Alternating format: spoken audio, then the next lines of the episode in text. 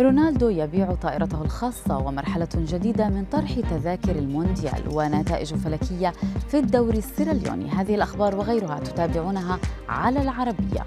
بودكاست.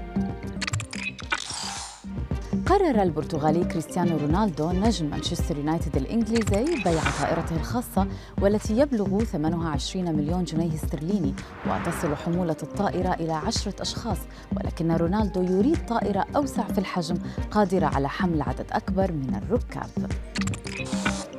انطلقت اليوم مبيعات تذاكر مونديال قطر وفق أسبقية الشراء بدون الانتظار ويستمر الطرح حتى السادس عشر من أغسطس القادم وذلك لتأمين مقاعد للحضور أو لحضور الحدث الرياضي الأهم في العالم.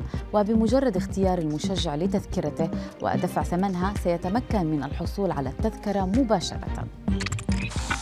وكان المنتخب السعودي المشارك في هذه النسخة من كأس العالم أعلن عبر صفحاته الرسمية عن فتح باب بيع التذاكر على الموقع الرسمي للفيفا وطالب الجماهير بضبط منبهاتهم على التوقيت المحدد وحثهم على سرعة شراء التذاكر لمساندة الأخضر السعودي فيما تحدث متابعون عن نفاذ التذاكر بالكامل بالفعل.